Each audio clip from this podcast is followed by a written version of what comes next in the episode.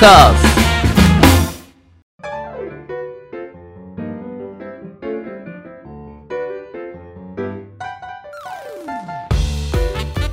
リスナーの皆様、ご機嫌いかがでしょうか。 e スポーツキャスターの R です。アシスタントの中村優香です。今週もどうぞよろしくお願いいたします。よろしくお願いします。さあ R さん、はい、えー、さんがつに入りまして、はい、えー、東日本大震災、うーん、当日は R さんは何されてたんですか？当日はえーと家にいましたね。おー、じゅういちねんまえは家にいた。その時家でえー、と仕事をしてたのかな、はい、っていうタイミングで、うん、でなんか子供とアイス食べてたような気がしますね、ええ、で普通にリビングにいたんで、はい、揺れて縦揺れから横揺れになった時、まあ、めちゃめちゃ揺れたんで埼玉埼玉でしたね、うん、はい。なんですげえ抑えてましたね、いろんなものを、はい、あの食器棚とか。あ、そんな揺れたんですか？あ、もうめちゃくちゃやばかったですよ。うん、普通にあのドアが閉まってる食器棚とかがドアが開いてもう出てくるみたいな、中の皿とかが出てくるとか、はい、うん、そういうレベルだったんで、ええ、うーん、かなりやっぱりあこの世の終わりだなっていうのを感じるぐらいの、はい、その揺れ、うん、異常事態みたいなのは感じましたね、ええ、だから東北が震源地って聞いた時にマジかって思いました。もこっちのね関東が震源地だからこんなに揺れたのかって思ったけど、えじゃあ震源地近くどんだけ揺れたのっていう話になるじゃないですか、はい、でしかも東北に自分の友達がたくさんいたんで、え大丈夫っていう感じにもなったし、心配ですよね。そうですね。で、まあ、もちろんね、あのテレビとかこうずっとやってるじゃないですか、震災の様子を。でその夜すごい印象的だったのは、夜のニュースで暗くなった気仙沼がずっと燃えてて、うん、もう一面山一面が燃えてて、えっと思って、そのリアルにこの世の終わりを感じたりとか、ね、あとずっとテロップであの福島の原発の、ね、テロップがずっと流れてて、うん、もうあーなんか週末が来たみたいな感覚になったのは印象的でしたね、はい、ちなみに中村さんはそんな ど, どんな感じでした？私その時は、うん、えっと、仕事の移動中で、うん、高速道路、うん、車で乗ってたのであの揺れは感じなかったんですけれども、うんうんうん、やっぱり地元の中学校の友達に聞くと、うん、すごいあの、まあ、机も、うん、教室も揺れて、あのちゃんと机の下に隠れないといけないくらいだったっていう話も聞きましたし、あとは、まあ、一緒にお仕事をしてた別のグループの、えー、メンバーの子がちょうど地震が来る数時間前に仙台の空港を使ってたんですね、えー、だからもう本当に数時間のタッチでああいうことが起こったんで、なんかなん、なんと言いますか、もしかしたらメンバーもその、まあ、震災っていうか巻き込まれていたかもしれないって思うと、いや本当に一言一言じゃないなって感じましたね、うん、なるほど、うん、そうですね。だから自分は、まあ、東北にこう友人が結構いたから、うん、はい、まあ、連絡すぐ取ってで大丈夫かで、まあ、物資とかも送ってたんですよ。こっちで買えるものを欲しいものを聞いて、はい、じゃあ送るわって言って月に何回かとか送ってたんですけど、うん、でも連絡取ってて一番言われたのはあの会いたいって言われるんですよ。この状況で会いたいんだって。で、えー、それどういうことって言ったら、いや来てほしいって言われて、うん、ほうってなるじゃないですか、うん、まあでも余震とかも残ってたし、まあ、難しいっていう状態ではあったんですけど、いっかげつぐらい経ってしがつの終わりぐらいに、まあ、ギリ高速もあの割れてたりもするけど、はい、あのなんていうんですかね、えーと、宅急便とかそういう荷物は、えー、送れるようになった。うん、だから車はなんとか行けるっていう状態になった時に、ええ、行ったんですよね、はい、あのこっちの友人何人かとあの東北に仙台に行こうっつって、うん、車で行かれて車で、うん、で割れてる高速とか走って、えー、行ったんですよ。どんな状態だですかね、はい、結構 す, すごかったんですけど、うん、でもそのまあ行こうってなって行った時に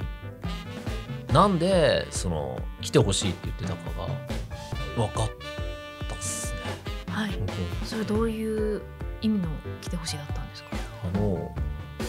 まあ、向こうに行って何をしたかっていうともう大丈夫だったかとか、うんまあ、ここもねこうなってとかっていう震災の後後の状態を見ながら、まあ、その一番ひどかったところとか、まあ、向こうの友達の車とかについてって一緒に見てでまあ本当に、まあ、ここでね親戚のおじさんが亡くなったんだよねとか、まあ、そういうリアルな話も含めて聞きながら、うんえー、まあ一面がれきでもうちょっと向こうの方に超高い山があって、うんはい、あの山全部ここのがれきだよみたいな景色の中で、えーはい、その初めて向こうの現地の友達がその震災直後の状況を語ってくれたんですよ、うん、それがもう日本じゃないレベル、えーえー、信号も機能してないで、えー、もう至るところが大変すぎて警察も来ない誰も助けてくれないつまり、えー、もうめちゃくちゃなことが起きてたでもう多分それって電話で言っても信じてもらえないんだ、はい、だけどこの景色を見ながらだったら多分信じてもらえるから、うん、って言ってもうちょっと俺も聞いててマジかっていうようなうんとんでもないことがやっぱ起きるんですよね、ええ、ああいう震災の火事場泥棒とかってよく言いますけどそんなレベルじゃないことが起きたんだよ、うん、日本じゃないと思うっていう話を聞いて、はい、あだからその来てほしいって言われたんだなっていうのとか、うん、結構自分のその人生の中の価値観が変わるその経験だったんですよね、ええ、その震災いっかげつごの場所に行っていろんなところを見るっていうの、うん、だからやっぱそのなんだろうな人生でいつ何が起きて死ぬか分からんだからそれを前提に自分は、えーと、どういうふうに人生を生きるかっていうのをすげえ考え直す機会になった、はいうん、だからやっぱ今でもその震災のチャリティー系のイベントってやってるところはやってるんですけど基本的にそのチャリティーに対するモチベーションって高いんですよ、えー、それはやっぱあの景色を見たっていうのと、まあ、他の自分がね景色を見れなかった震災とか、まあ、そのいろんなチャリティー系の活動もやっぱ考え方が変わるっていうか積極的に参加しようっていうふうに考えるようになれた、うんえーだから結構その思い出深いというか、うん、それこそ今 e スポーツキャスターでやってるのもその震災を震災の時は自分はあの別の仕事をしてたのでなんか好きなことで生きるっていうことにチャレンジしようと思ったのもそのタイミングだったんで、はいまあ、その震災をきっかけで、うんうん、そうですねだから結構 あ, あれからもうじゅういちねんも経つんだっていう感覚で、はいうんうん、でもじゅういちねん結構年月はまあ経ちましたけど、うん、そんなに経ってるようにはまあ感じられないくらい衝撃的なそうですね結構よく覚えてますね、うんうん、ただじゅういちねん経ってなんだろうねちょっと前にここコロナ前とかか、はいまあ、仙台とか仕事で行くこともあって、うん、もうもう全然綺麗になってるし、うん、人間の力ってすごいよなっていうのは感じることは多かったんで、うんうん、まあ良かったって言っていいことではないんですけど、はいうん、ただまあじゅういちねん経ってこうね震災の影響を受けた人たちも強く生きてるっていうのは喜ばしいことですよね、はい、ねそうですね、うんうん、でもまあお南海トラフとか、うん、いつ来てもおかしくないって言われてるじゃないですかですね、うん、だからあの時の記憶っていうのはもう絶対忘れちゃいけないし、うんあのまあ、準備とかしていかないとなとはそうですねだから常になんか、うん、そういう 何, 何かが起きてもある程度どうにかなる装備とかを車には積もうとか、はいうん、そういう意識は結構ありますね自分やられてますかはいそんな何日かはしのげるようなうん装備をね、ねでも本当他人事じゃないし、はい、もう今この瞬間来るかもしれないじゃないですか来るかもしれないから、ね、朝我が身ですね。そうですね。はい、はい、それでは中村さん、このゲーマーの流儀とはどのような番組なのか、初めて聞くリスナーの皆様のためにもご説明よろしくお願いします。はい、ではゲーマーの流儀とはどんな番組かと言いますと、 e スポーツ実況のパイオニアと言っても過言ではない R さんから、ゲームにまつわるニュースの解説や最新情報、ゲーム人生で学んだことなどなど、さまざまな角度からゲームの魅力、楽しさをお伝えいただきます。トーカーズ、それではゲーマーズニュースからいってみましょう。はい、ではゲーマーズニュースに参ります。ザ・キングオブファイターズオールスターでストリートファイターファイブチャンピオンエディションとのコラボ開催決定というニュースです。ファングラーゲームズの記事によりますと、シリーズ最新作ザ・キングオブファイターズごじゅうがついに発売され、ネイティブだな。早速格闘ゲーム界を席巻しているとのことです。ファングラーゲームズ編集部では、早期アクセスからプレイしているということですが、うん、発売時からさんじゅうきゅうキャラクターもいるので、まだまだキャラ探し中だということです、はい、プレイスタイルとの相性や得手不得手など、どのキャラクターも個性的でプレイしていて楽しいとファングラーゲームズ編集部は伝えています、うん、また新たなコラボ相手として発表されたタイトルは、カプコンのストリートファイターファイブチャンピオンエディションだということです。はい、はい、ということで、これはファンの方からしたら、うんうん、もう待望のコラボ、うん、そうですね。えっとまあ待望でもあり、はい、なんだろう、初めてではないんですよ、ええ、で中村さんに、えー、とすごく分かりやすく説明すると、はい、えー、カプコンのストリートファイターシリーズが、えー、とあごめんなさい、その前に漫画、週刊少年漫画って読みます？ジャンプとかマガジンとか。はい、ジャンプ購読しております。あ、じゃあ分かりやすいかも、はい、えっと、ストリートファイターシリーズってジャンプなんですよ、漫画でいうと、はい、週刊誌でいうと、うん、で、えー、キングオブファイターズっていうのはマガジンなんですよ、はい、はい、立ち位置的に、うん、でキングオブファイターズってそもそもどういうゲームかっていうと、その エスエヌケー っていう会社がなんか画廊伝説とかなんかこういろいろな、えー、タイトル、竜子の剣とか、そのゲーセンが流行った頃にこう売れたタイトルがたくさんあったんですけど、うん、そのタイトルの主人公たちを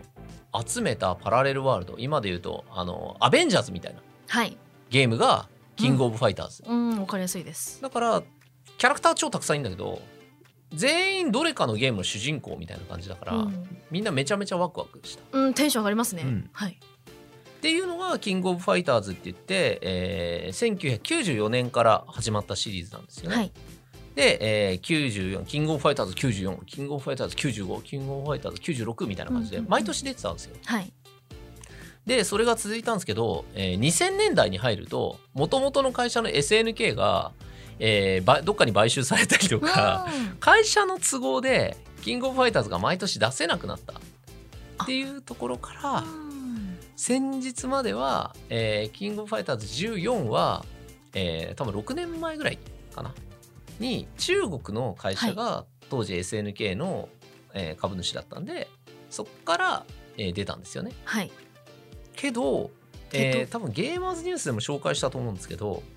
その中国から一瞬だけ韓国に エスエヌケー の株が行って、今はサウジアラビアの王子様が持ってるんですよ、うん、はい、話ありましたね。そうです、サウジアラビア行きたいってなってます。そうなんです、はい、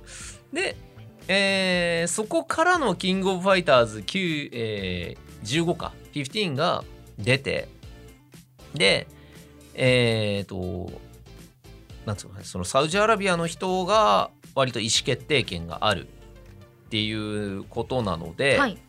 コラボレーションとかもやりやすくなったと。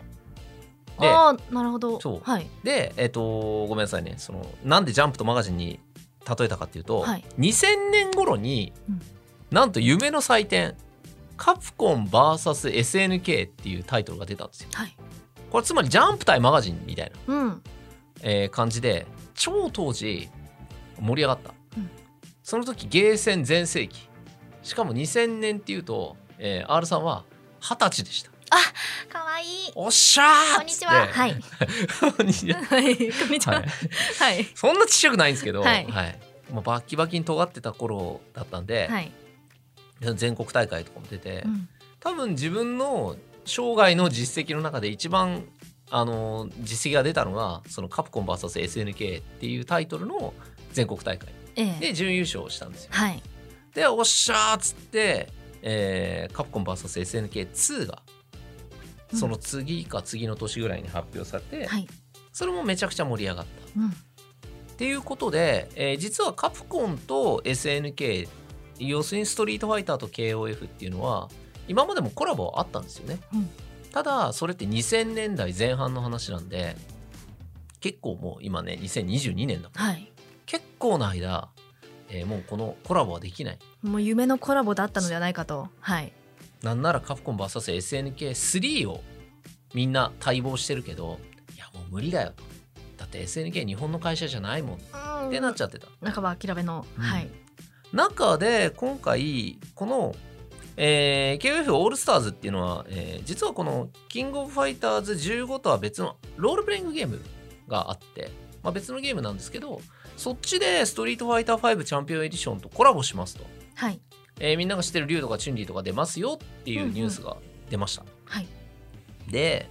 これが何を意味するかっていうと、うん、まあ、どんな形でも、まあ、格闘ゲームと格闘ゲームをコラボさせるのって難しいんですよ。なんでかっていうとシステムとかが全然違うから、ええ、そのままキャラクターをストリートファイターのキャラクターを持ってきましただとめちゃくちゃ強すぎるとか弱すぎるとかになっちゃうから難しいんですけど、まあ アールピージー とかでコラボすればまあなんとかなるよね。そしてこのコラボをできるということはカプコンとこの エスエヌケー の会社間の仲がいいってことですよね。その表れですよね。協力体制にある、うん、ってことはもしかしたら俺たちが待ち望んだカプコン ブイエスエスエヌケースリー とか出るんちゃうかとか、そのふたつの会社とかのコラボタイトルってリメイクとかも難しいんですよ。権利関係があのあれだから、カプコン ブイエスエスエヌケーツー ってすげえ人気タイトルだったんですけど、オンライン対応してリメイクしてほしいとかっていう声もあるんだけど、いやできないよ、だってふたつの会社が OK しないとダメだから、うん、無理無理って言われてたものがあのリメイクとして出る可能性も高まったし、ええ、今後また別の形で、うん、えー、このカプコンのキャラクターと エスエヌケー のキャラクターが絡み合った格闘ゲームとかが出るかもしれない、うんうん、それを示唆しているんですね、うん、なのでこれはかなり、はい、あの格闘ゲーム業界的にはポジティブなニュースとして、うん、はい、私は捉えております、はい。これが、えー、さんがつに予定しているコラボアップデートですね、はい、ということでもう今月から、うん、ということなので皆さんぜひご覧ください。いいですね、はい、以上ゲーマーズニュースでした。トーカーズゲームに特化しまくりトーク番組ゲーマーの流儀、続いてはこちらのコーナーです。中村優香の聞いてみましょう。私中村優香が R さんに聞きたいことを聞くごくごくシンプルなコーナーです。では本日の聞きたいことは、最近地方のゲーム関係の団体増えてませんか、はい、お R さんご存知のことおありますかね。視野が広いですねありがとうございます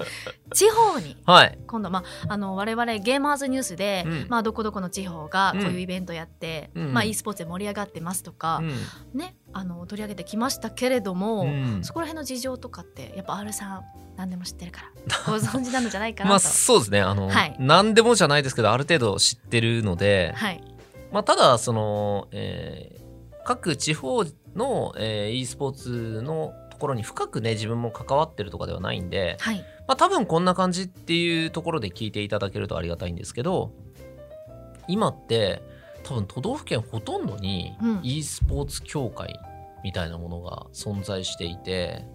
で、えー、活動はまあ様々だし、その何々県の e スポーツ団体の、えー、所属選手とかっていう人もいろんなタイトルでいるんですよね、はい、で、えー、まあイベントを行ってる地域もあれば、えー、イベントを行ってない地域もあったり、えー、独自の活動してるところもあったりっていうところで、うん、結構細分化されてるんですけど、えー、なんでそんな動きが活発化してるかっていうと、一つ言えることは、えー、結構町おこしとかに e スポーツって使われやすいんですよ、うん、あの若者が、えー、結構集められたりするから、はい、えー、この何々じゃあ商店街の商工会が、えー、e スポーツを使って今度イベントをやろうってなったら、まあその自治体とかから、えー、予算も取りやすかったり、ねえー、に日本だとクールジャパンとかあるんで、そういうとこからも支援金とか援助が受けやすいっていうのが一つ e スポーツの普及発展に裏付けとなって存在してるっていうのはあるんですよね、うん、はい。で、まあ、この地方が活性化すると何がいいことがあるかっていうと、えー、いろんなところで、えー、プレイヤーが発掘されやすくなります。お、プレイヤーが発掘、上手い人が、はい、上手い人が生まれやすくなる。うん、要するに、えー、とプロ野球の選手がなんで、えー、たくさんいて、えー、なんでそこに才能が集まるかっていうと、えー、高校野球があったりとか、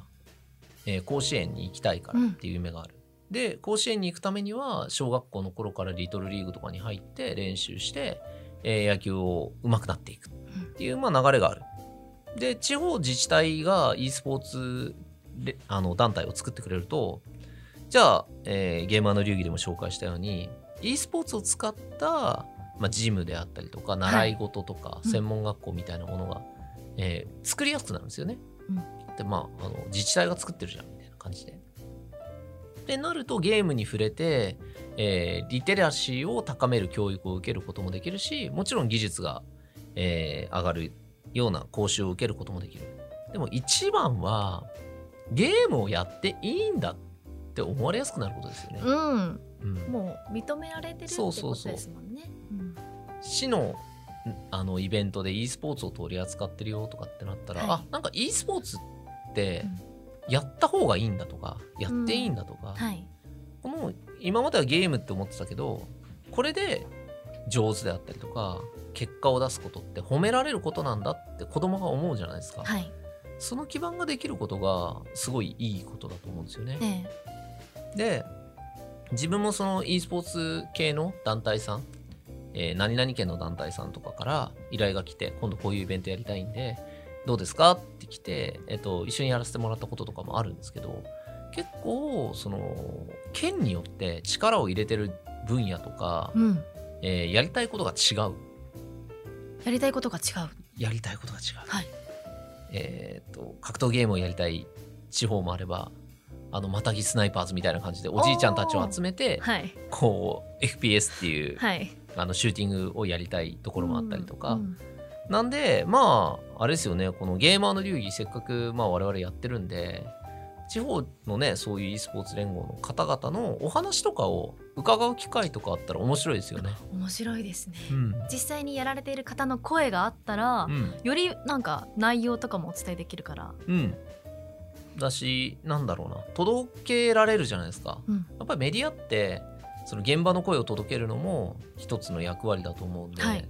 なんか多分そういうことをやってるメディアってないんで、まあ、もしね、はい、ゲーマーの流儀がもっともっと成長していって、ええ、影響力あるじゃないですかってなったら、はい、まあ美味しい郷土料理をね、なんですか、なんか食べに行ってもいいですよ、はい、みたいな、はい、ふんぞり返ってふんぞり返ってます今実際に一緒にあざますとか言うんでしょうねきっとね、うん、いやまたぎスナイパーさんにお話聞きたいな。あ、聞きたいですよね、はい、もうリアルにね、はい、これってって臨終も書いてあるとどうなるんですか、ね、うんうん、うん、チーム戦っすよねとかね、はい、聞いていいですかとか、意外にでもおじいちゃんおばあちゃんとかそういうところあのずぶといっていうか、なんかあっけらかんと話してくれそうとか、はい、ありそうなんで、ね、まあもし機会があったらそういう形でもつながっていけたらいいですね。ね、うん、ぜひもしこのゲーマーの流儀を聞いている方で、はい、うん、関係者の方がいらっしゃったら、うん、ぜひご一報いただければお願いいたします。はい、よろしくお願いします。そして R さん、はい、もう一つお聞きしたいことがあるんですけど、はい、あの e スポーツキャスター、うん、専業でお仕事できてる人って、うん、まあ日本で言ったらどれくらいの方がいらっしゃるんですか？おお、うん、なるほど、うん、確かに、うん、e スポーツキャスターどれぐらいだと思います？少ないと少ないと少ないと理由はその e スポーツの、うん、えーと、確率、え、なんだろう、うんとその道の、うん、えーと、プロがいる方っていうのが、うん、えーと、まだ一般的にすごく広く認知されている、うん、わけではないから、あの子どもたちが、うん、あのまあ、YouTuber になりたいとかじゃなくて、うん、あの e スポーツのキャスターになりたいんだってピンポイントで子どもたちが目指す職業っていうのは、うんうん、えーと、また他のプロゲーマーさんたちなのかなと思うので、うん、なんだろう、こんなピンポイントで目指す子どもたちがまだ少ないから、うん、なるほどと思います。つまりニッチだから、うん、えー、と少ない、えー、食っていけてる人が少ない、うん、になる。でもそれで食べられちゃいますね、少ないから、うんうん、なんでしょうねなんでしょうねなんでしょうね。意外にこうここに関して考えてる人少ないだろうなって思うんですよね、はい、うん、でも実際に e スポーツキャスター、はい、専業の方って少ないってことですか？うーんと、もし少ないんだったら、うん、それは食える席が少ないからですよね、はい、専業が多いんだったら、えー、専業でやっていけるだけの、うん、えー、市場があるってことですよね、うん、さあ、果たして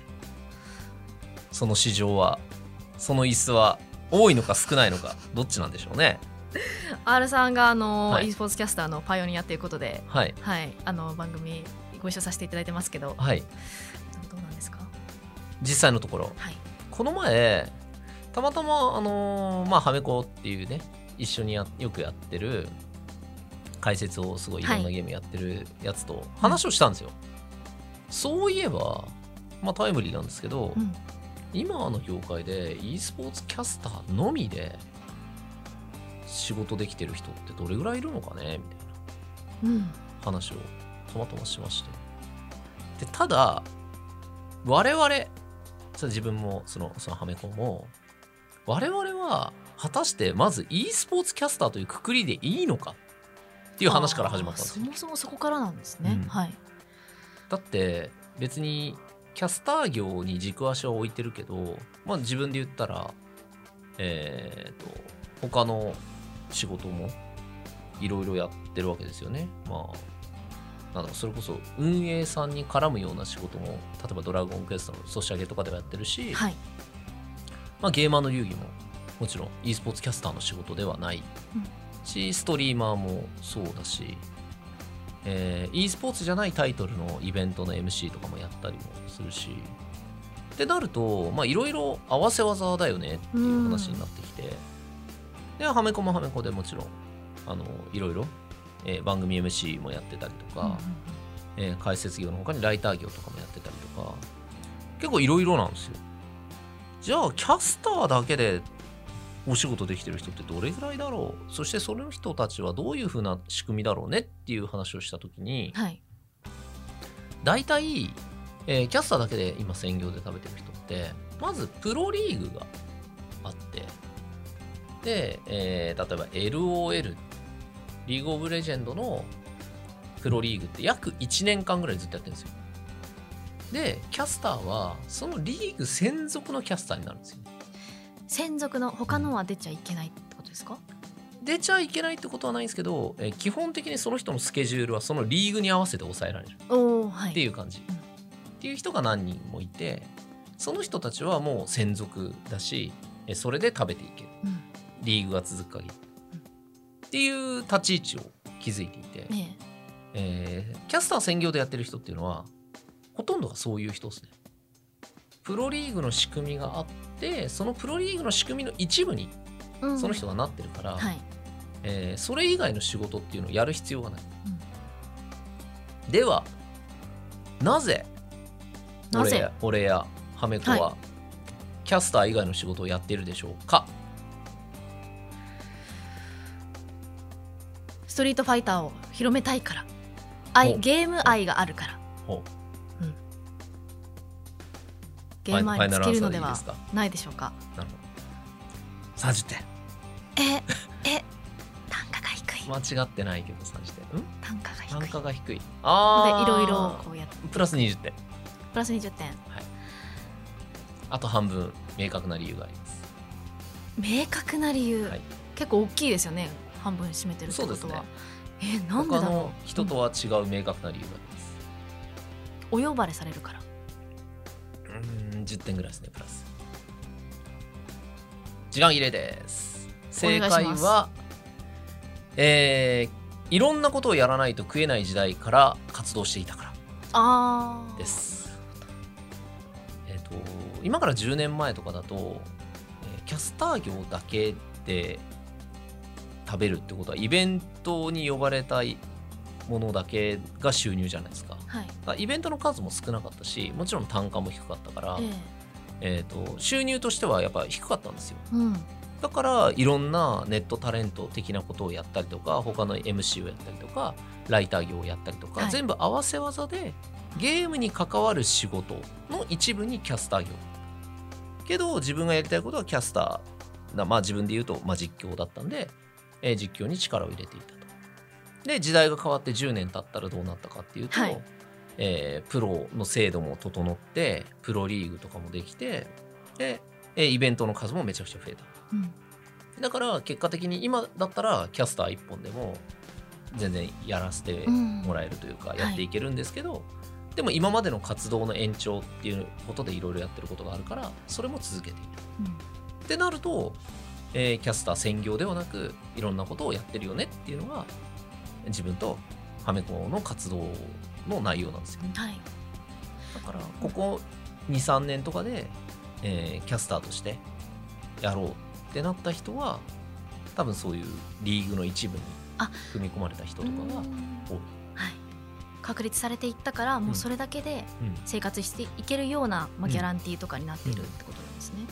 うんうん、で R さんは、はい、そのまあもうキャスターだけで生活していけるってことだったんですけど、はい、そっちをこう専門でやろうとは、まあ、はめこさんも思われなかったんですか？キャスターだけ、はい、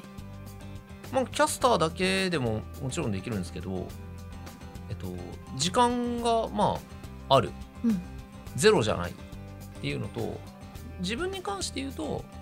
えっと、いろいろやるのが好きだから、うん、結局そこはね、性格だと思うんですけど、うん、キャスターだけをやりたいっていう人は多分キャスターにもう専念すると思うんですけど、自分の場合は考え方としていろんな活動をすることが結果として、えー、キャスターやるときにも生きるよねっていう考え方をするんで、うん、はい、だからこういうこうやってえー、ゲーマーの流儀でお話しさせていただくことも、えー、楽しいし、うん、えー、業界を広げる、一番初めに中村さんが言ってくれたように、えー、格闘ゲームってこんな面白いですよっていうのを広めることにも貢献できてると思うし、えー、なんかそういうのが好き、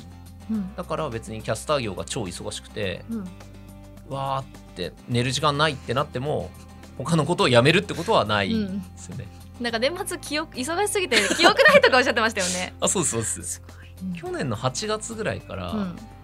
多分ね、休みがなかったんですよ、明確な、はい、だって時間があったら配信しちゃったりとか、あ、そうか、うん、なんかやってるから。だからこの前あのカプコンプロツアーがやっと終わって、うん、まあ、その終わった日にハメコとたまたまふたりで食事に行って話したんですけど、はい、ちょっと休んだ方がいいよねとか言ってお二人ともご多忙でうちらとか言って、はい、そうでも本当にただね、よくここまで業界が大きくなったよねっていうのも、やっぱじゅうねんまえから本当に手弁当でやってたような時もずっとあったんで、はい、感慨深かったです、はいはい、なので、まあ、今はそのキャスターとしても、えー、やっていきやすい時代ではあると思うんで、うん、まあなんていうか、ただもっともっとそのそういう人がたくさんこう生まれるようにね、はい、うちらにできることってなんかあんのかねとかっていう話をちょっとしたりしてました、うんうん、じゃあ今のそのなんかゲーム業界的にはキャスター専業でお仕事は一応できやすくはなっている、はい、うん、できやすくはなっている。なるほど。そして最終的にまあ答えですけど、はい、今キャスター専業で、えー、やれてる人、日本ににじゅうにんはいないと思う、えー、少ない、うん、はい、多分ね、はい、まあちゃんと分かんないですけど、はい、分かってないですけど、うん、やれてるように見えてる人でも実はその制作会社の社員さんを兼業してたりとか、うん、そういう人も結構いるんですよ、はい、だからキャスターいっぽんでフリーランスでやってるっていう人は、はい、そんなもんなんじゃない？もうめちゃくちゃレアなお仕事ですねって考えるとそうですよね、はい、うん、日本ににじゅうにんくらいしかいない。まあでも兼業でやってる人も含めたらもっともっと増えるんで、はい、もっともっとその、うん、なんだろうキャスターだけでも食べれる人が、はいうん、あのたくさん生まれるような世界にしていきたいですよね、うん、はい、はい、ということでありがとうございます、はい、以上中村優香の聞いてみましょうでした。ドカンス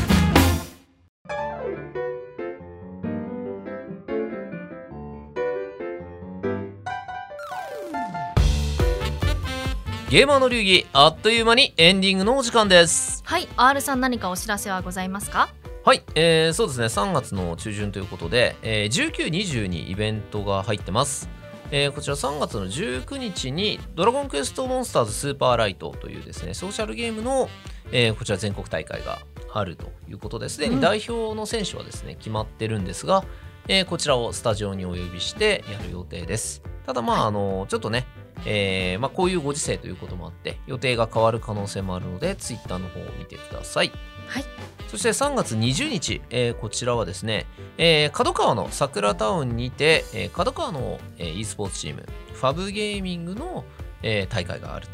ということで、こちらもですね、えー、自分が実況させていただくんですが、えー、なんとオフラインでのイベントということで、おえーはい、会場に実際にこう当日予選の参加者を集めて、でそこでトーナメントを開いて、で、えー、代表した優勝した人が代表者となって、えー、招待制の大会にも出れるっていうような座組なので、はい、まあ、もし、えー、オフラインで、ね、参加できる大会がちゃんとできたら結構みんなで集まってワイワイできるあのゲームイベントになると思うんで、うん、えええー、こちらの方は楽しみです。はい、えー、そしてこちらもですね、えーまあ、直前にツイッター等で予定が変わる可能性もあるので、えー、自分のツイッターの方を見ていただければと思います、はい、番組では R さんに聞きたいゲームの質問・疑問を募集しています。本格的に選手を目指すには何をするべきか、ゲームと勉強の両立に悩んでいるなどなど、ゲームに関することであれば内容はどんなことでも構いません。メールアドレス アール アットマーク トーカーズ にせんにじゅういち ドット コム もしくは番組公式ツイッターにお寄せください。はい、ということで中村さん、はい、でも中村さんも結構レアな、ね、職業を経験してきて、はい、で今もレアじゃないですか。そうですかね。そうじゃないですか。一応あのアイドルやってた時は、はい、うん、あの地元では レ,、うん、レアな存在でした。なんかいやもうそれはそうレアどころじゃないじゃないですか。あの結構都会ではないので、はい、やっぱり芸能活動やってる人が私くらいしかいなかったので、はい、うん、なんか動物園みたいになってました。そうですよね、きっと、はい、あのパンダの気持ちが分かる側ですよねきっとね隠れてました教託にこうやってねえ、うん、でもすごいやっぱ専門性、やっぱ R さんとかもキャスターっていう専門性で、はい、一応私も専門性があるお仕事でやらせていただいてるので、はい、すごく誇りを持ってじゃないですけど、うん、楽しみながらやらせてもらってます。そうですね、難しいこともね、はい、結構ありますけど、うん、でもやりがいがねあるかどうかなのかなって自分は思ってるんですけど、うん、はい、中村さんはいかがですか？そうですね、やっぱりゲーマーの流儀とか、はい、あのやってるとすごく楽しいですし、うん、やりがいを感じてます。ありがたいです。ありがたいです。今後ともよろしくお願いします改まってよろしくお願いいたします、えー、はい、えー、次回も来週火曜日にアップ予定です。それでは来週もいってみましょう。